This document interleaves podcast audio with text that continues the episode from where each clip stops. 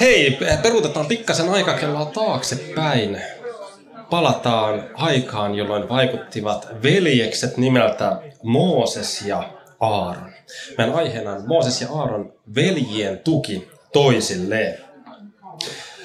En tiedä mitä mietti se, joka minua pyysi puhumaan tästä aiheesta. Pyytää se ainoa lapsi, jolla ei ole veljiä eikä siskoja. Ehkä siinä on sitten vähän semmoinen kiiltokuvamainen kuvakin välillä sisarusten välisestä elämästä. Mutta tutkitaan sitä, mitä oikeastaan toisessa, kolmannessa, neljännessä Mooseksen kirjassa kerrotaan. Aika pitkä pätkä, tehdään vähän sieltä poimintoja, mitä on. Mutta eiköhän me tässä laita kädet vielä ristiin, ennen kuin isketään sanoma kiinni. Isä, me kiitetään siitä, että me saadaan sinun sanan äärellä viettää aikaa ja sinä lähetät, niin kuin olet luvannut, pyhän henkes avaamaan sitä meille niin, että me voidaan nähdä se, mitä meidän tulee nähdä, että me voidaan kuulla se, mitä meidän tulee kuulla ja ennen kaikkea sydämessä ymmärtää, Herra, se, mitä olet meidän tarkoittanut ymmärtää. Tätä me tässäkin hetkessä pyydetään Jeesuksen poikasi nimessä. Aamen. Hei, me voitaisiin lähteä liikkeelle. Mä tykkään pikkasen aktivoida kuitenkin ihmisiä, ketä on. Jos sun vieressä yhtään kukaan istuu tai vaikka ei istus, niin ota sitä edestä takaa joku tyyppi. Ja, ja hei, Mooses ja Aaron, mitä sulla tulee ekana näistä kahdesta nimestä mieleen? Mooses ja Aaron. Sanot sille vieressä istuvalle ihan vaan lyhyesti. Mooses ja Aaron. Mikä tulee mieleen?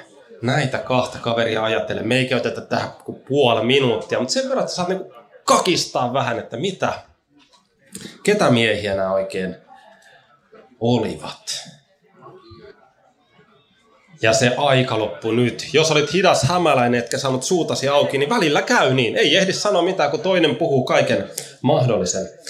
Mooses, hän oli, voisi tiivisti sanoa, Jumalan valitsema johtaja tai profeetta. Ja Aaron puolestaan hänen veljensä, hän oli Israelin kansan ensimmäinen ylipappi, näin voisi sanoa. Ja, ja, ja Mooseksen isoveli. Ja käytännössä he yhdessä johti yhdessä Israelin kansan vapaaksi sieltä Egyptin orjuudesta aina sinne luvatun maan rajalle asti. Siitä kerrotaan tokasta Mooseksen kirjasta sinne viidennen Mooseksen kirjan loppuun asti, mutta tänään meille riittää neljännen Mooseksen luku 20. Me voidaan siihen päättää, koska se on se hetki, kun Aaron kuolee. Ei ehditä ihan jokaiseen yksityiskohtaan tässä aikaraamissa pysähtyä, mutta poimitaan jotain siitä tarinasta ja ehkä siitä, mitä, mitä se tukikin mahdollisesti sitten veljien kesken oli niissä tilanteissa. Me tiedetään se, että Aaron oli kolme vuotta Moosesta vanhempi. Ja mitä ilmeisemmin hän oli syntynyt just silleen kriittisesti, että hänen henkeään ei ollut mielipuoli Faarao niin kuin uhkaamassa, heittämässä jokeen, niin kuin Mooseksen kohdalla taas sitten tarinassa oli. Ja oikeastaan tämä on mielenkiintoista, että me ei tiedetä oikeastaan mitään siitä Mooseksen ja Aaronin välisestä suhteesta ensimmäisen 80 vuoden ajalta. Näin, näin se voi melkein niin kuin sanoa.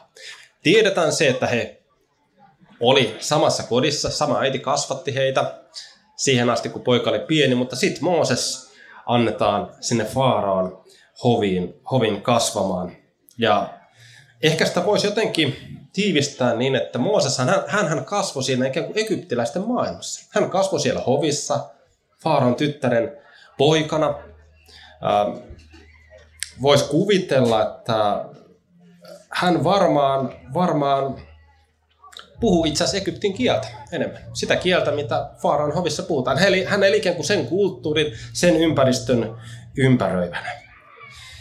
Missä määrin hän tiedosti juurensa ainakin jollakin tavalla, se käy sieltä myöhemmin ilmi, mutta pitikö he yhteyttä Aaronin kanssa vai ei, vai katkaistiinko se yhteys? Tästä ei hirveästi meillä oikeastaan kerrota.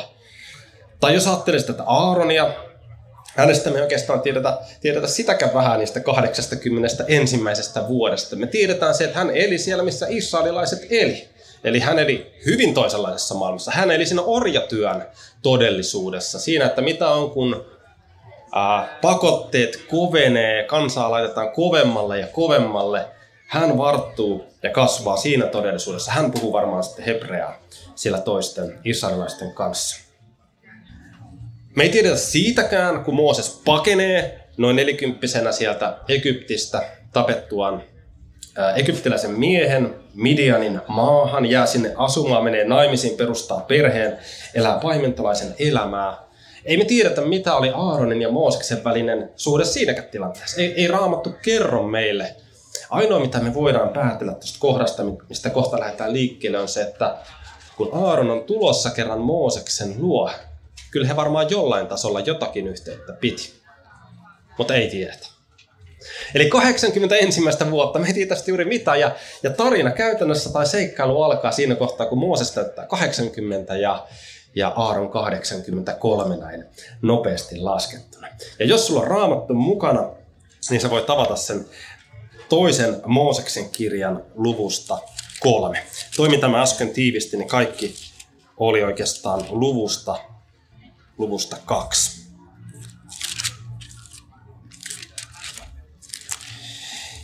Ja täällä kerrotaan tästä tilanteesta, kun Jumala kutsuu Mooseksen. Mooses paimensi appensa Jetron midianilaisen papin lampaita. Kerran hän vei lauman autioman toiselle puolelle ja tuli Jumalan vuoren Horbin juurelle.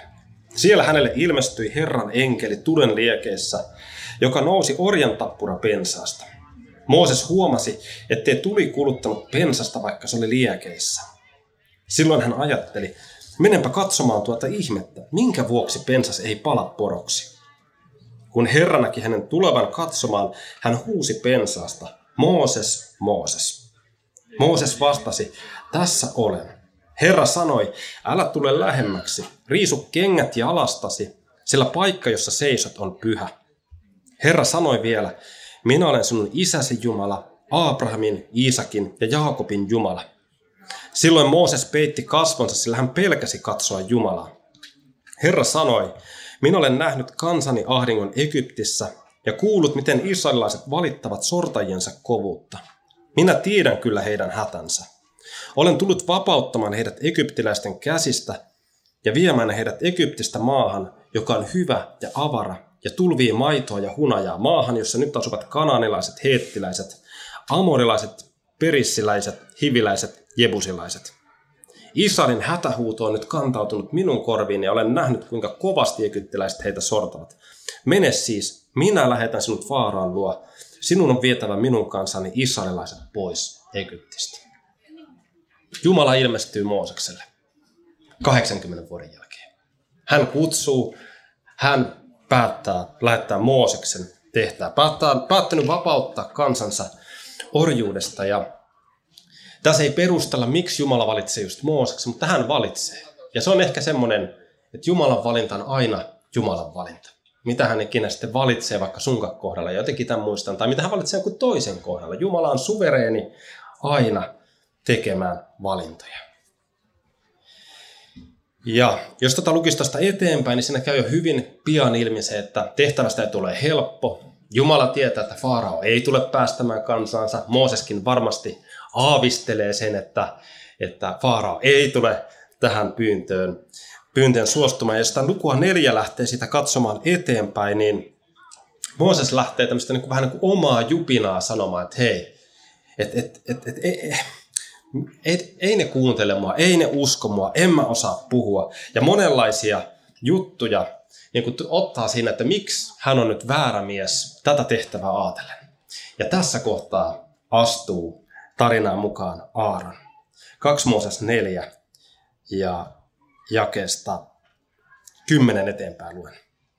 Mooses sanoi Herralle, mutta Herra, minä en ole koskaan ollut hyvä puhuja, enkä ole nytkään, vaikka sinä olet puhunut minulle. Minulla on hidas puhe ja kankea kieli. Herra sanoi hänelle, kuka on antanut ihmiselle suun? Kuka tekee ihmistä mykän tai kuuron, näkevän tai sokean? Enkö juuri minä? Herra, Mene nyt, minä olen sinun kanssasi, kun puhut ja neuvon sinulle, mitä sinun tulee sanoa. Mooses sanoi, minä pyydän, Herra, lähetä joku muu. Silloin Herra vihastui Moosekselle ja sanoi, onhan sinulla veljesi Aaron, leeviläinen. Minä tiedän, että hän osaa puhua. Hän onkin jo tulossa sinua vastaan ja ilahtuu, kun saa tavata sinut. Puhu sinä hänelle ja pane sanat hänen suuhunsa, ja minä olen teidän kummankin kanssa, kun te puhutte, ja neuvon teille, mitä teidän tulee tehdä. Eli tässä kohtaa Mooseksen ja Aaronin tiet yhtyy. Ja jotenkin, kun mä mietin sitä Moosesta ja Aaronia, niin selvästikin Mooses etsii, äh, Jumala etsii jotakin muuta kuin vain hyvää puhujaa. Olisi hän voinut valita, että hän olisi hyvän puhujan tarvinnut, niin ottanut suoraan sen Aaronin, jos se Aaron kerran oli hyvä puhuja. Mutta se, mitä Jumala etsi, oli nyt jotakin muuta, mitä hän näki Mooseksessa, mitä ehkä ei sitten ollut Aaronissa. Kun Aaron tulee siinä vastaan, niin Mooses ensi töikseen oikeastaan kertoo Aaronelle sen, mitä hän oli juuri kokenut. Eli sen, miten Jumala on päättänyt lähettää hänet äh, vapauttamaan kansansa ja Faaraan eteen, mikä on se tehtävän anto. Ja kun he välikset palaa sinne Egyptiin, niin ensi töikseen he kutsuu koolle tai menee Israelin vanhimpien luokse, kutsuu koolle ja kertoo, mitä tässä on. Nyt jos mä mietin näitä kahta veljestä ja niitä hyvin erilaista taustaa, miten Jumala ehkä toimii. Eli tämä Mooses, hän on kasvanut siellä Egyptin hovissa. Hänellä on ehkä jollain tavalla pääsy sisään hoviin. Paitsi jos tuomio taposta nyt ei sitten ole vanhentunut siinä 40 vuodessa. Hän on ehkä toiminut johtajana siinä asemassa. Toisaalta hän on oppinut pärjää autiomaassa näiden 40 edellisen vuoden aikana. Ja nyt on sitten tämä Aaron, joka osaa puhua. Hän ymmärtää sitä todellisuutta, missä ne israelilaiset elää. Ja hän oli varmaan se, aidosti tunsi ne Israelin vanhemmat. En mä usko, että Mooses heitä tunsi. Tuskinpa, mutta Aaron tunsi. Ja yhdessä heillä oli ikään kuin pääsy sinne, minne heidän tuli ensimmäisenä mennä. Eli jotenkin, Aaron oli varmasti vielä, hän oli ikään kuin yksi meistä. Mä en tiedä, miten, miten nämä suhtautu Moosikseen. Oliko hän ikään kuin, hän oli vähän niin kuin yksi meistä, mutta sitten se oli kuitenkin vähän niin kuin erilainen. Ainakin näyttäytyy mulle sellainen. Mutta Aaron oli takuu varmasti yksi meistä, ja hänet otettiin, otettiin vastaan. Eli jotenkin Jumala kutsuu eri tehtäviin, Mulle tämä puhuu siitä, että Jumala käyttää niitä vahvuuksia, joita hän on antanut meille. Jumala käyttää sitä taustaa, mikä meillä on. Se, mikä on ehkä yhdessä hetkessä voinut tuntua esteeltä, saattaakin toisessa hetkessä olla juuri se, mitä tarvitaan, että siinä tilanteessa voidaan toimia sen mukaan, mitä pitää olla.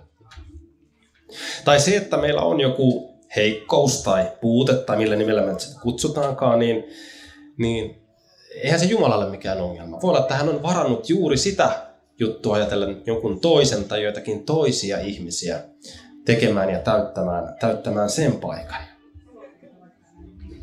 Jos ihan lyhyesti Uuden testamentin puolta miettii 1 kor 12, missä Paavali puhuu seurakunnasta Kristuksen ruumiina.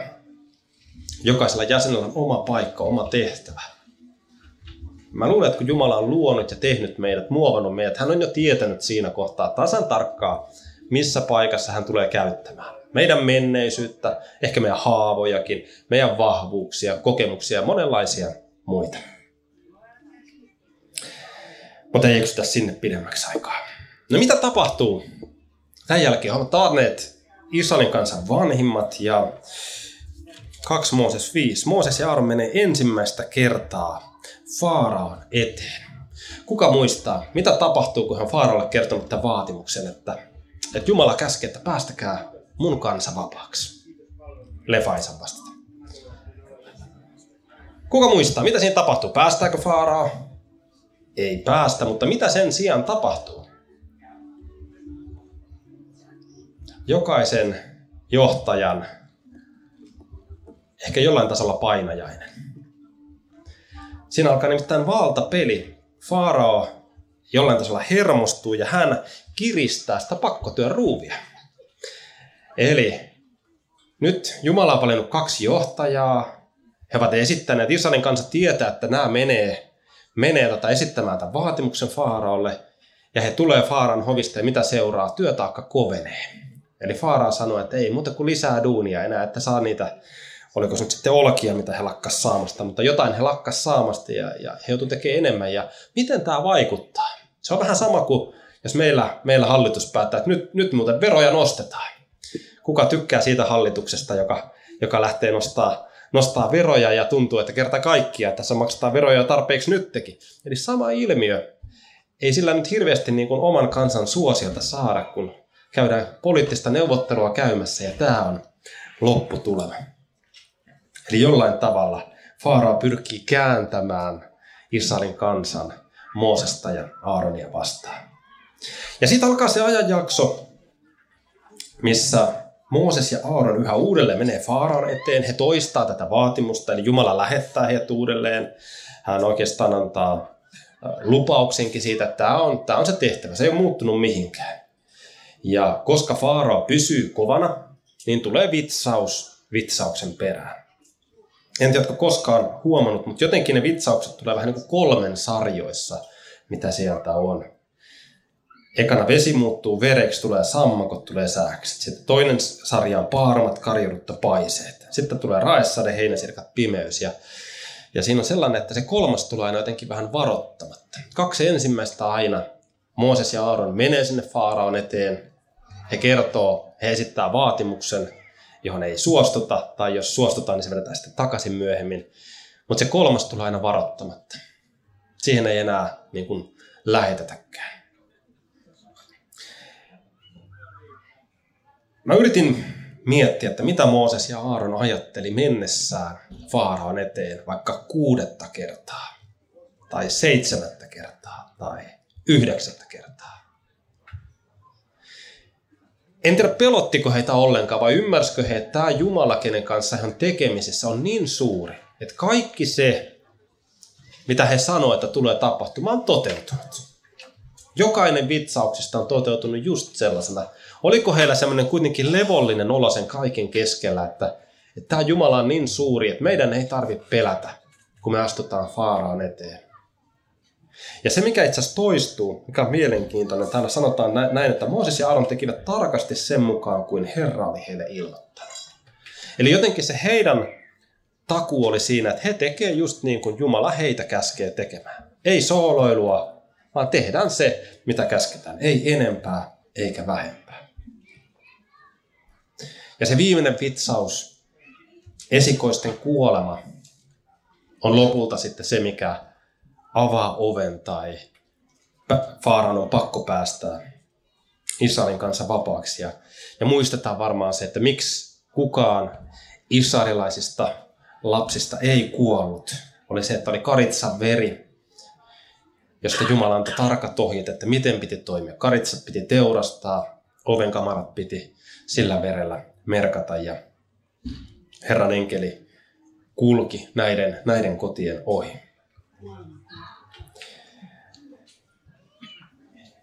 Ja mä jotenkin mietin, että kuinka tärkeää on se, että Mooses ja Aaron teki just sen mukaan kuin mitä Jumala sanoi. Se oli heidän jotenkin se, että he tiesivät, että miksi he ovat tällä paikalla.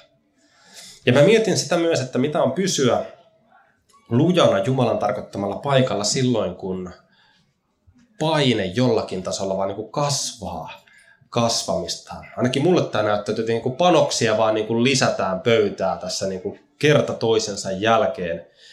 Ja se, että kestääkö ikään kuin hermo, jos näin voi sanoa, jatkaa ja tietää, että, että me tehdään just se, mitä meidän pitää tehdä. Johtajan paikka on usein yksinäinen paikka ja ehkä sillä oli syynsä, että Jumala nimenomaan tässä tilanteessa valitsikin yhden johtajan sijasta kaksi. Kaksi miestä astumaan Faaraan eteen ja jotenkin jakamaan myös sen kaiken paineen, mitä, mitä he koki. Ehkä siinä on jotain samaa, en tiedä, onko laskuvarjohyppyä koskaan käynyt kokeilemassa, mutta siihen pisteeseen asti, kunnes nykäiset narusta ja tunnet, että laskuvarjo aukeaa, niin vauhtia vähän niin kuin kiihtyy. Ja siinä on jotenkin jotain samaa kuin tässä näin. Niin pitkään kuin Mooses, Mooses ja Aaron ei ole nähnyt, että, että Faaraa sanoi, että te pääsette vapaaksi, niin se pudotus vaan jatkuu. Että mitä siellä odottaa? Aukeako se varjo? Käykö niin kuin Jumala on sanonut? Vai ollaan siinä ikään kuin epävarmuuden vaiheessa? Tällä kertaa me ei pysähdytä Eksodukseen, joka sekin varmasti oli kyllä Aaronin ja Mooseksen kohdalla aika ikimuistoinen hetki, kun meri halkastaan, he johdattaa kansan siitä läpi ja Jumala hukuttaa Egyptin armeijan sinne veteen. Mutta sen sijaan ei heidän jotenkin tämmöinen niin kuin haaste toimia johtajana loppunut siihen, kun tämä Egypti-vaihe selvitettiin. Mä taas mielellään kysyisin, että mikä se seuraava haaste tietyllä tavalla siellä autiosmaassa, mitä he joutuivat johtajina kohtaamaan. Kuka haluaisi vastata ääneen? Mitä siellä autiomaassa tapahtui? Aika montakin kertaa. Kansa alkoi napista tai nurista tai ei ollut vettä, ei ollut ruokaa. Sitten se oli ruokaa, niin ei ollut lihaa. Ja, ja, ja kerta toisensa jälkeen Jumala, Jumala vastaa näihin haasteisiin. Mooses ja Aaron, he kääntyy Jumalan puoleen. He saa vettä kalliosta, he saa mannaa taivaasta, he saa viiriäisiä syötäväksi. Eli sielläkin Jumala toimii, kun he kääntyy Jumalan puoleen. Jumala auttaa jokaisessa näissä tilanteissa. Upein kuvaus mun mielestä, mitä mä löysin tätä aihetta pohtiessani veljeksien tuesta toisille löytyy luvusta 17. On saanut vettä kalliosta ja sitten kerrotaan kuinka, eli 2 17, miten he käy taistelua amalekialaisia vastaan. Luen tuosta jakeesta vaikkapa yhdeksän eteenpäin. Mooses sanoi Joosualle, valitse miehiä mukaisia lähde taistelemaan amalekialaisia vastaan. Huomenna minä asetun kukkulan laelle Herran sauva kädessäni. Joosua teki niin kuin Mooses oli käskenyt ja ryhtyi taistelun amalekialaisia vastaan. Kun taas Mooses, Aaron ja Hur nousivat kukkulan laelle. Niin kauan kuin Mooseksen kädet olivat koholla, olivat israelilaiset voitolla. Mutta kun hän päästi kätensä vaipumaan, olivat amalekilaiset voitolla. Kun Mooseksen kädet väsyivät, Aaron ja huudottivat kiven hänen istuimekseen. Sitten he kannattelivat hänen käsiään kummaltakin puolelta niin, että hän jaksoi pitää niitä ylhäällä auringon laskuun saakka. Eli taistelutilanne, jossa menestys oli riippuvainen siitä, onko Mooseksen kädet kohotettuna vai onko ne väsyneenä alhaalla. Ilmeisesti puhutaan taistelusta, mikä varmaan kesti tunti tunnin jälkeen.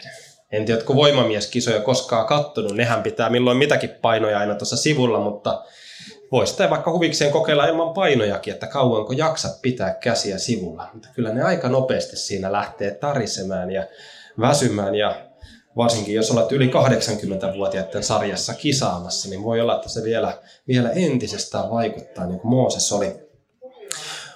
Mutta Aaron huomaa sen, mitä tässä tapahtuu. Ja se, mikä jotenkin itseä puhuttelee, on se, että, että kyse ei ollut siitä, että Aaron olisi voinut tehdä niin, että hei Mooses, astu sä syrjään. Mun vuoro. Se oli tehtävä, mikä oli Moosekselle annettu.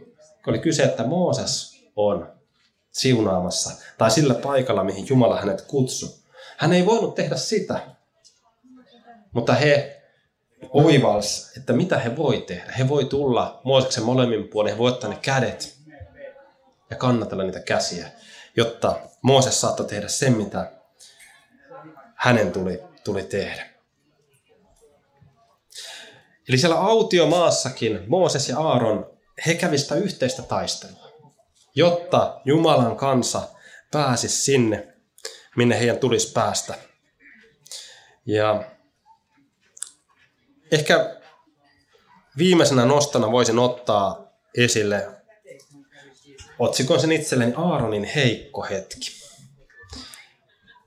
Aaronin heikko hetki. En tiedä muistatko mikä se on. Se on pieni 40 päivän jakso. Kerrotaan, miten Jumala kutsuu Mooseksen 40 päiväksi neuvotteluun vuorelleen. Ja luvussa 24 siellä sanotaan näin, kun Herra on kutsunut Mooseksen. Vanhimmille hän sanoi, pysykää täällä kunnes palaamme luoksenne. Ovathan Aaron ja Huur täällä teidän luonanne. Jos jollakulla on kysyttävää, kääntyköön heidän puolensa. Eli tilanne, jossa Jumala kutsui Mooseksen sinne vuorelle, jossa hän antaa, antaa kaikki ne ohjeet liitonarkun rakentamiseksi, telttamajan rakentamiseksi, kertoo siitä, miten Aaron ja hänen poikansa kutsutaan siihen papilliseen tehtävään ja minkälaiset vaatteet niille tehdään ja miten Jumala aikoo pyhittää Aaronin palvelemaan niin kuin pappina. Kaikki, kaikki tämä tapahtuu. Jumala antaa ne kiviset liitontaulut. Ja, ja siinä niin kuin ikään kuin läksiässä on sanotaan, että no onhan teillä sitten Aaron. Että jos nyt jotain ongelmaa tulee, että käännytte sitten Aaronin puoleen. Ja tämä on just semmoinen meanwhile in the camp tyyppinen tilanne. Mooses on siellä Jumalan läsnäolossa ja mitä tapahtuu siellä leirissä sillä aikaa. Siitä kerrotaan luvussa 32. Varmaan hyvin tuttu tarina. Kun Mooses viipyi eikä tullut takaisin vuodelta, israelilaiset kerääntyivät Aaronin luo ja sanoivat hänelle, tee meille Jumala, joka johtaa meitä matkallamme. Me emme tiedä, mitä on tapahtunut Moosekselle, tuolle miehelle, joka toi meidät pois Egyptistä. Ja tässä voisi kuvitella, että kyllähän Aaron, hei hei, ei mitään tommosia, että ei meitä todellakaan ruveta tekemään. Mutta sitten tämä vaan jatkuu, että Aaron sanoi, ottakaa kultakorut, joita vaimonne, poikanne ja tyttärenne pitävät korvissaan ja tuokaa ne minulle. Hän ottaa ne korut vastaan ja valoi kultaisen sonnen. Oliko niin, että Aaron olisi ollut johtajana aivan liian miellyttäjä? Ja tietyllä tavalla kansan vietävissä, altis ulkoiselle paineelle, ulkoiselle mielipiteille. Ja se oli se, miksi Jumala oli valinnut Mooseksen kuitenkin sitten niin kuin tietyllä tavalla sille paikalle. Kun Mooses kuuntelee Jumalan puhetta, hän on valmis pitämään kiinni sitä silloinkin, kun tulee kuraa niskaan. Sakari tuossa edellisessä raamattu opetuksessa vähän ehkä siitä sanoi tästä samasta teemasta, että kuinka tärkeää onka pitää Jumalan sanasta kiinni silloin, kun virta meidän ympärillä voimistuu ja vie väärään suuntaan asioissa, mitkä sanot täysin selvästi sanoo, että ette voi tehdä noin. Ja silloin meidän pitää tehdä niin kuin Mooses tekee, ei niin kuin Aaron tekee. Todeta, että ei, Jumala sanoo sanassaan näin. Mä aiotaan tehdä tämän mukaan. Ja mä jotenkin mietin just sitä, että Jumalan armo kuitenkin näkyy, kun tätäkin tarinaa lukee vielä eteenpäin. Ei ole niin, että kun nyt Aaron mokas niin Jumala kutsuu Moosiksen uudelle, että hei, muutetaan suunnitelma. Aaron ei sittenkään ylipappi. Palkataan joku toinen. Hän ei vedä kutsuaan pois edes tässä tilanteessa, että ollaan tehty niin kuin ehkä kaikkein karkein synti, mitä, mitä tietyllä tavalla voi, voi tehdä. Jumala antaa lakinsa, hän antaa säädöksensä, hän antaa sen ilmestysmään, hän kertoo kaikki, miten nämä syntiuhrit uhrattaa, mikä on suuri sovituspäivä jotta Aaron myös saa itse anteeksi. Ja jotta Mooseskin saa anteeksi. Nyt ei ehditä hänen heikkoa hetkeä, mutta, mutta sekin, sekin kyllä löytyy. Ja jos ajattelee Moosesta ja Aaronta, he on kuitenkin lopulta syntisiä ihmisiä, syntinen veljespari, ketkä Jumala valitsi tähän tehtävään, jotta hän sai johdatettua kansansa Egyptin orjuudesta vapauteen. Ja me tiedetään se, että meilläkin on johtaja. Meillä on ylipappi, profeetta, todellinen kuningas ja hän on Jeesus. Hänet Jumala on kutsunut, hänet Jumala on asettanut vapa- äh, meidät vapauttamaan synnin, kuoleman, saatanan vallasta. 30 minsaa menee äkkiä. Amen.